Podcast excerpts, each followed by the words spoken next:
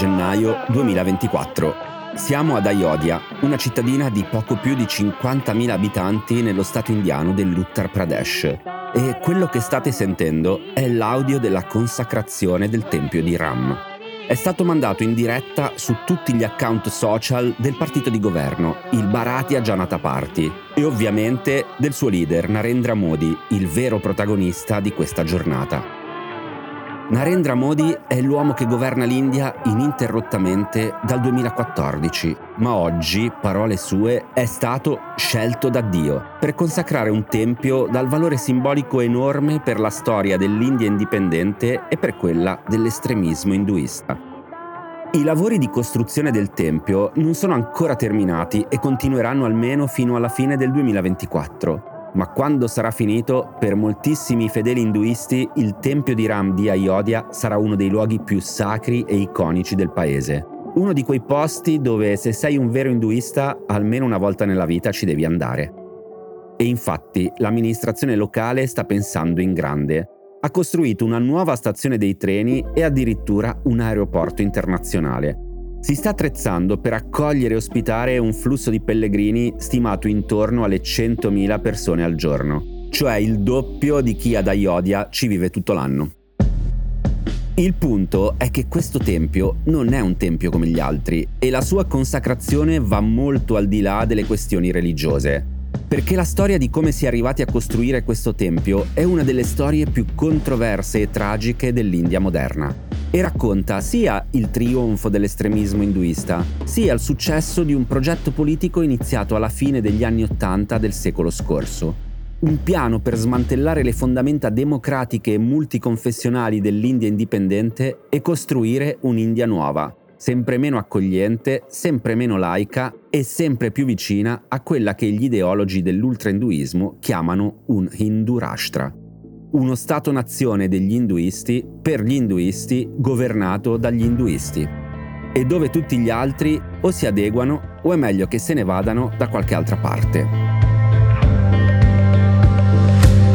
Sono Simone Pieranni e questo è Altri Orienti, un podcast di Cora Media. Ogni settimana vi raccontiamo cosa succede in Asia e come cambia un continente che determinerà anche il nostro futuro.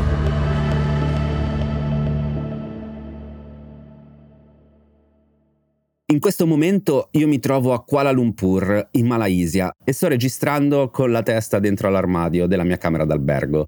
Sto raccogliendo storie che vi racconteremo nelle prossime puntate di Altri Orienti e per questo oggi la storia del Tempio di Ram e di cosa significa per la democrazia indiana questo 22 gennaio 2024 ve la racconterà Matteo Miavaldi, il coautore di questo podcast che in India ci ha vissuto a lungo e che buona parte di questi cambiamenti li ha osservati da vicino da là, mentre succedevano.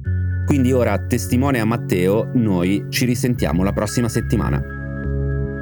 Allora, prima di tornare al 22 gennaio e alla consacrazione del Tempio di Ram, dobbiamo fare un bel po' di passi indietro, fino alla fine degli anni Ottanta, in un'India molto molto diversa da quella di oggi. La popolazione allora sfiorava gli 850 milioni di persone, oggi sono 1 miliardo e 400 milioni e il Bharatiya Janata Party, cioè il partito della destra induista, oggi guidato da Narendra Modi, 30 anni fa era una formazione politica giovanissima che faticava a farsi largo nelle dinamiche elettorali indiane, anche perché era legata a doppio filo con gli ambienti dell'estremismo induista che allora non godevano di grandissima fama nel paese. Nel 1948 un estremista induista aveva assassinato il Mahatma Gandhi, il padre della patria indiana, che secondo gli estremisti era stato troppo accondiscendente con le richieste della comunità musulmana che avrebbero poi portato alla divisione tra India e Pakistan e ai massacri tra induisti e musulmani. Da allora le formazioni politiche espressamente ultrainduiste non si potevano nemmeno presentare alle elezioni, ma fuori dal sistema dei partiti continuavano a esistere formazioni extraparlamentari molto radicate sul territorio e con un grosso seguito popolare. La più importante, quella a cui era iscritto l'assassino di Gandhi, si chiamava e si chiama ancora Rashtriya Swayamsevak Sangh. Significa Organizzazione Nazionale dei Volontari in hindi effettivamente per noi non è un nome proprio semplicissimo da pronunciare, quindi d'ora in avanti useremo la sigla in inglese, RSS. Un altro nome importante da ricordare in questa storia è Sangh Parivar. Significa la famiglia dell'RSS ed è il termine che si usa in India per descrivere tutti i gruppi e le formazioni politiche affiliati alla RSS, attivi sia in India che all'estero, nella diaspora indiana. Ora non possiamo elencarli tutti, ma lo schema in pratica è questo. Sopra tutti c'è l'RSS, l'organizzazione madre dell'estremismo induista, e sotto ci sono tutti gli altri che prendono ordini e ispirazione dall'RSS. Tutti insieme formano la grande famiglia dell'estremismo induista, cioè la Sangh Parivar. Ora, nel 1980, un gruppo di attivisti cresciuti dentro l'RSS fonda il BJP, il partito che entra a far parte della Sangh Parivar e sostanzialmente diventa la faccia presentabile dell'ultrainduismo. Non è esplicitamente un partito di estremisti, ma la maggior parte dei quadri di partito viene pescata tra i membri più brillanti della Sangh Parivar persone che entrano nell'RSS quando sono molto piccole e si fanno tutta la trafila dell'indottrinamento nazionalista induista. Studiano i pensatori del suprematismo, fanno le marce, fanno i corsi di autodifesa col bastone e poi i più bravi vengono promossi e spediti a far politica dentro il BJP. È un percorso che hanno seguito tutti i principali esponenti del BJP di oggi, compreso Narendra Modi, che nell'RSS ci entra all'età di 8 anni. A 35 anni viene mandato nel BJP e nel 1989, quando ancora non ha compiuto 40 anni, è uno degli aiutanti di Lal Krishna Advani, uno dei due fondatori del partito. Nel 1989 Advani ha un'idea che cambierà per sempre la storia dell'India Assieme a tutte le anime della Samparivar, decide di dar vita a un movimento di massa per la realizzazione del tempio di Ram nella città di Ayodhya, in Uttar Pradesh, India del Nord. Tempio che gli estremisti vogliono costruire precisamente nel luogo dove si ergeva la moschea più importante della città, la Babri Masjid, così si chiama la moschea, era stata costruita nel XVI secolo durante l'impero musulmano della dinastia Moghul, ma alla fine degli anni Ottanta la Sangh Parivar inizia a dire che prima della moschea, proprio su quel terreno, c'era un grande tempio induista dedicato al dio Ram. Di prove storiche o archeologiche dell'esistenza di questo tempio non ce ne sono, Sicuramente sotto la moschea ci sono i resti di una struttura architettonica, ma nessuno è in grado di dire con certezza se si tratta di un tempio, di un'altra moschea, di un palazzo o di chissà cosa. Gli estremisti della San Parivari invece di dubbi non ne hanno. Là sotto c'era un tempio, e non un tempio qualunque, ma il tempio dedicato al principe Ram bambino, costruito proprio lì per indicare il luogo esatto della nascita del principe divino, incarnazione del dio Vishnu. Le prove, secondo gli estremisti, si trovano sia nel poema Ramayana, che racconta l'avventura di Ram, sia nella tradizione orale della zona, che da secoli tramanda i racconti di questo tempio imponente e maestoso. Ecco, qui iniziano i problemi, perché la differenza tra tradizione orale e diceria spesso è molto labile, e soprattutto perché come la Bibbia per i cristiani, il Ramayana è un testo fondamentale per i credenti induisti, ma non è assolutamente un testo storico, anche perché tra le altre cose racconta di un esercito di scimmie che agli ordini del principe Ram invade l'isola che oggi si chiama Sri Lanka per salvare la moglie di Ram, Sita. Insomma, è difficile credere che nel Ramayana si trovi la cronaca precisa di eventi realmente accaduti nel passato. Gli estremisti però alla storia del Tempio di Ram ci credono e quando formano il movimento per la costruzione del Tempio si danno un obiettivo molto chiaro. Bisogna andare ad Ayodhya, distruggere la moschea e al suo posto costruirci il grande Tempio di Ram che c'era prima, il Ram Mandir. Nel 1990 i leader della Sangh Parivar guidano una carovana di migliaia di induisti per tutto lo stato dell'Uttar Pradesh. Partono dalla cittadina di Somnath e per un mese ogni giorno fanno tappa in decine di centri abitati per promuovere la causa del Tempio di Ram. L'uomo simbolo di questo movimento è Lal Krishna Advani, il fondatore del BJP. I comizi più incendiari e più applauditi sono sempre i suoi. Raste me matao! क्योंकि ये जो रथ है लोक रथ है जनता का रथ है Qui sta dicendo che nessuno deve azzardarsi a intralciare la carovana, perché questa marcia è una marcia del popolo e il popolo vuole andare ad Ayodhya e vuole costruire il tempio proprio lì. Le parole esatte di Advani sono Mandir Vahim Banenge, letteralmente costruiremo il tempio proprio lì. Sono tre parole che torneranno molte volte in tutta questa storia, tenetele a mente. Mandir, Vahim, Banaeng. Intanto però la carovana del movimento per il Tempio prosegue e il 30 ottobre del 1990, come da programma, arriva ad Ayodhya. I manifestanti dicono di voler costruire un piccolo tempio davanti alla moschea, una dimostrazione di forza simbolica, ma le autorità locali non ci stanno, la polizia interviene e blocca il corteo prima che la situazione degeneri. Risultato? Un anno dopo, alle elezioni locali in Uttar Pradesh, lo stato dove si trova Ayodhya, il BJP stravince e va al governo e nel 1992 gli estremisti della Samparivar ritentano l'impresa.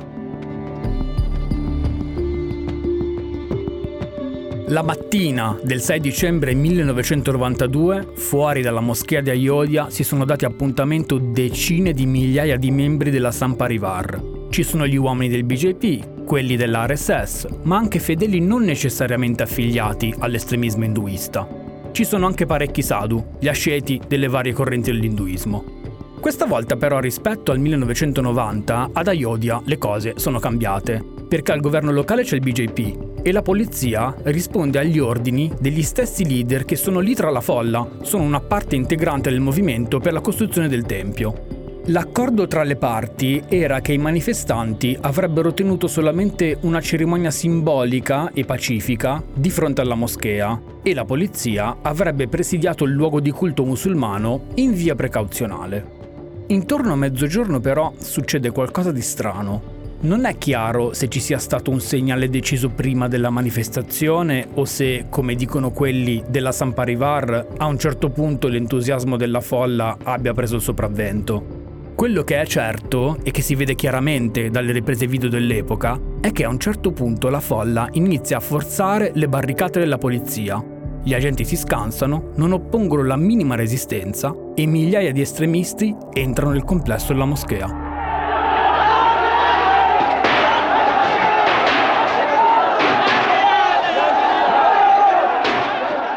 I telegiornali dell'epoca riprendono un fiume di uomini che prende d'assalto la moschea gridando Jai Shri Ram, cioè Viva Ram nostro Signore, e Mandir Vahimbaneng, costruiremo il tempio proprio lì. L'esaltazione è totale. Gli uomini della Samparivar si arrampicano sulle guglie della moschea e iniziano a distruggerla usando tutto quello che trovano, picconi, sassi, anche a mani nude. Lo stesso succede all'interno della moschea. Quando cala la sera, la Babri Masjid di Ayodhya è un cumulo di macerie.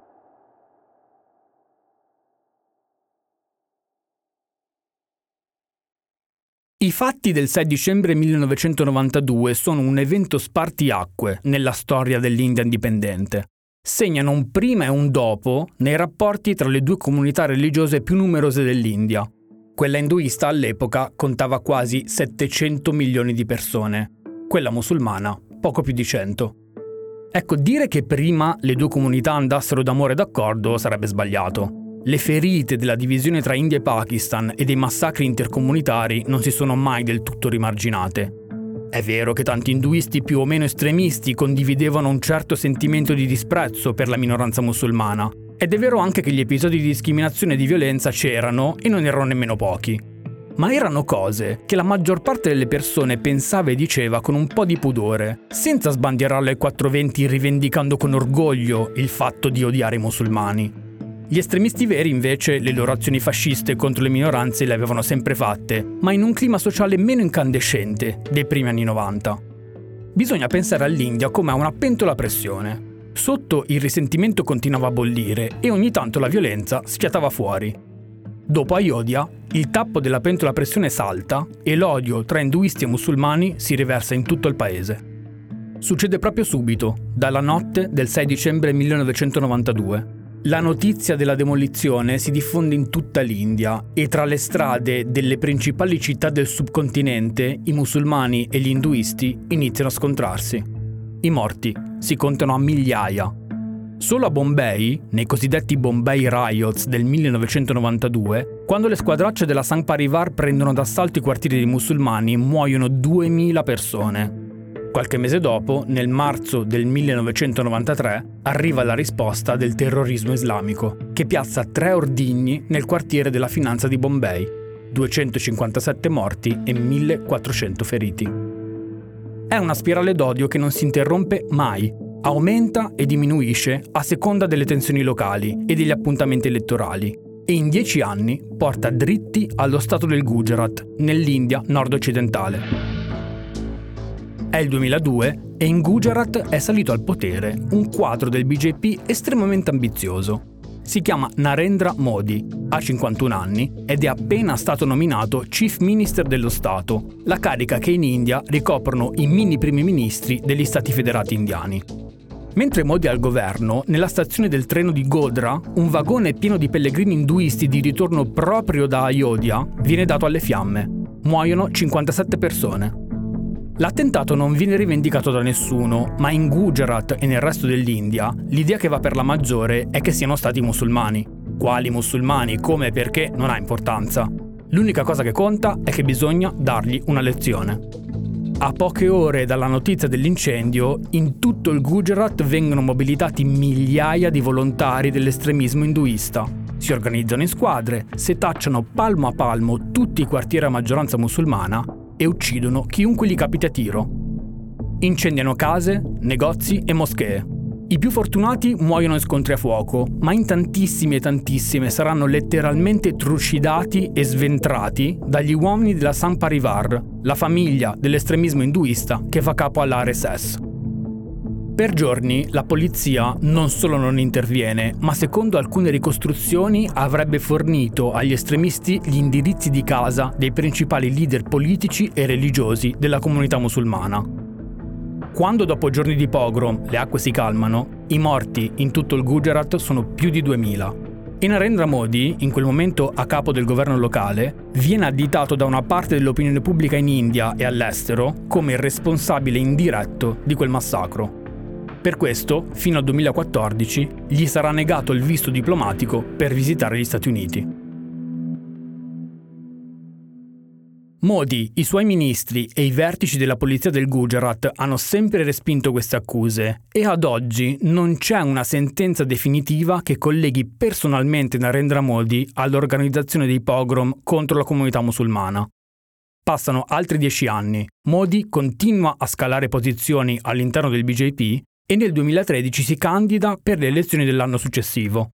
In un'intervista esclusiva rilasciata all'agenzia di stampa Reuters, un giornalista chiede a Modi se dopo tutti questi anni avesse dei rimpianti circa la sua gestione delle violenze in Gujarat. Modi risponde che di rimpianti non ne ha, che lui e il suo governo hanno agito bene e che rimane solo il dolore per quello che purtroppo è successo. E per spiegarsi meglio si lancia in un'analogia che è passata alla storia. We are di carro Dice all'intervistatore di immaginarsi una macchina che corre sulla strada con dentro una persona, o con dentro due persone, uno alla guida e uno dietro, e di immaginarsi che improvvisamente davanti alla macchina salta fuori un piccolo cucciolo di cane che viene investito e muore. कुत्ते का बच्चा भी अगर कार के नीचे आ जाता है तो हमें पेन फील होता है कि नहीं होता है Uno si sente addolorato, no? Dice Modi. Certo che si sente addolorato. Ecco, l'analogia del cucciolo investito fa il giro del mondo e scatena polemiche in tutta l'India. Poi, qualche mese dopo, alle elezioni nazionali del 2014, il BJP stravince, Modi viene eletto per la prima volta premier e il suo passato controverso, lentamente, passa in secondo piano.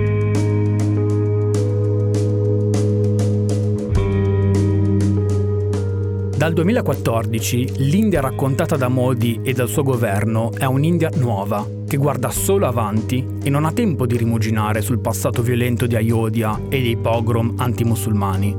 È un'India che alla stampa internazionale e alla classe media indiana parla di progresso per tutti, di crescita economica, di corsa per superare la Cina e diventare la nuova superpotenza indiscussa del continente asiatico.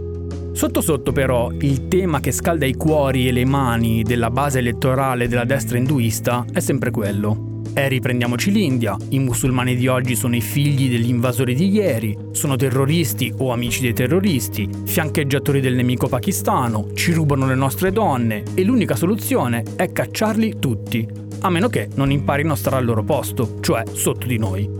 E comunque, vedrete, alla fine il tempio di Ram ad Ayodhya lo facciamo. Il motto è sempre quello, Mandir Vahi Banenge. Sono cose che si sentono nei comizi locali, in Parlamento, nei talk show in lingua hindi e anche durante le festività religiose, quando dai sound system vengono sparati a tutto volume le versioni moderne dei canti devozionali induisti. L'uso della musica per veicolare contenuti religiosi e politici è sempre stato centrale nella propaganda ultra-induista e oggi punta soprattutto a indottrinare le generazioni più giovani, ragazzi e ragazze che ai tempi di Ayodhya non erano nemmeno nati, ma che possono imparare tutto quello che c'è da sapere saltando e ballando sotto cassa durante le processioni religiose.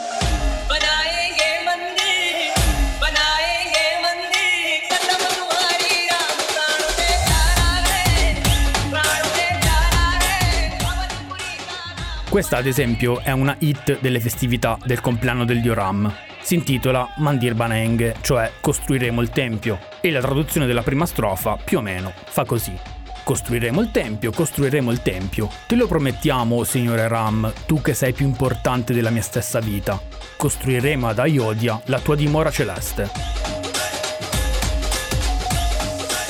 Poi ci sono variazioni sul tema decisamente più spinte e minacciose, come questa.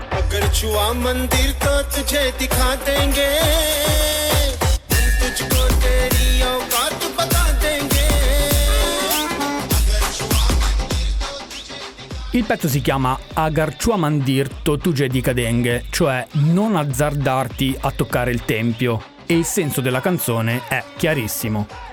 Non azzardarti a toccare il tempio, altrimenti ti rimetteremo al tuo posto. Se anche solo poserai lo sguardo sul tempio, la lama della mia spada sarà pronta, la terra sarà piena del tuo sangue e ti rimetteremo al tuo posto. Dovrai cantare Vande Matram, cioè uno dei motti dell'indipendenza indiana, oppure te ne dovrai andare da qui. E se non lo farai, ti cacceremo noi.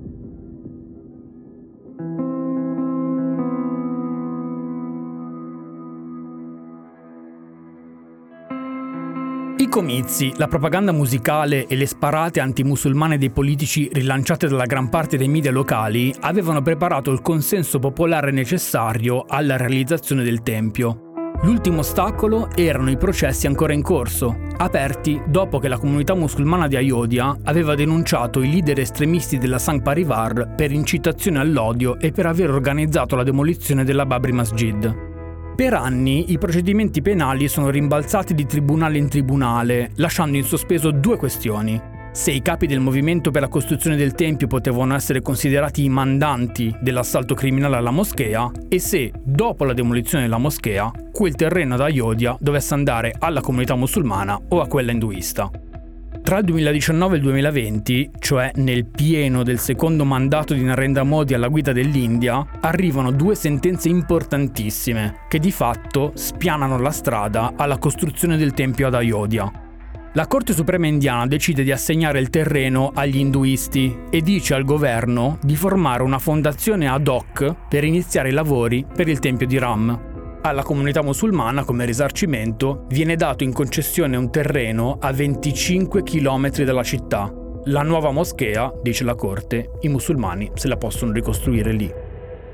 Poi, qualche mese dopo, un'altra corte speciale dichiara che la distruzione della moschea da parte degli estremisti induisti è stata un'azione illegale ma non premeditata e che quindi tutti quelli che per anni hanno alimentato la propaganda antimusulmana e nel 1992 hanno portato ad Ayodhya migliaia di estremisti induisti non possono essere responsabili delle azioni della folla. Insomma, la demolizione della moschea è stato un brutto incidente e tutti i leader del BJP, dell'organizzazione paramilitare RSS e di tutte le sigle estremiste agli ordini della Samparivar davanti alla legge indiana sono innocenti tutti assolti perché il fatto non sussiste. È l'epilogo che gli estremisti induisti aspettavano da 30 anni e ora, finalmente, il tempio di Rama ad Ayodhya si può fare.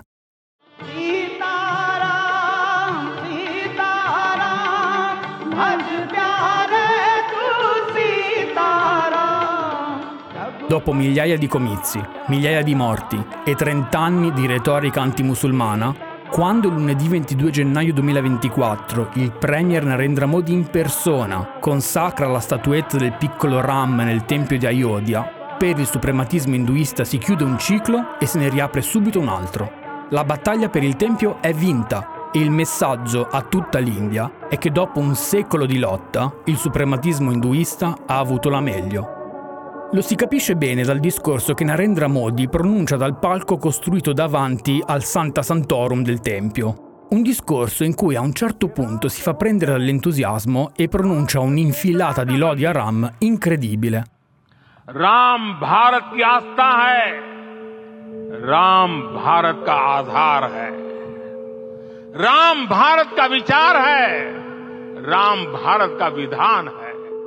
Dice che Ram è la fede dell'India, è la base dell'India, è l'idea di India, è la legge dell'India, il prestigio dell'India, la gloria dell'India, il Signore eterno dell'India. E che onorare Ram avrà effetti che dureranno non per decenni o per secoli, ma per migliaia e migliaia di anni. उसका प्रभाव हजारों वर्षों के लिए होता है Davanti a lui, seduti in platea, ci sono decine di invitati VIP che hanno avuto l'onore di partecipare alla cerimonia. Sono politici della destra induista, leader dell'estremismo induista, attori, attrici, stelle del cricket, industriali e miliardari. Per 38 minuti di discorso hanno applaudito a ogni pausa enfatica del loro primo ministro, l'uomo che è riuscito dove generazioni di suprematisti induisti prima di lui avevano fallito. La vittoria dell'ultrainduismo è totale. L'India laica che c'era prima non esiste più. E il 22 gennaio 2024 per quasi un miliardo e mezzo di indiani si è aperta una nuova era. Gli estremisti la chiamano Ram Raja, cioè il regno di Ram, se sia o meno l'anticamera dell'Indurashtra, quella nazione induista degli induisti e per gli induisti teorizzata all'inizio del secolo scorso, è il dilemma che fa perdere il sonno a tutti coloro che guardano questa nuova India e non la riconoscono più. A venerdì prossimo.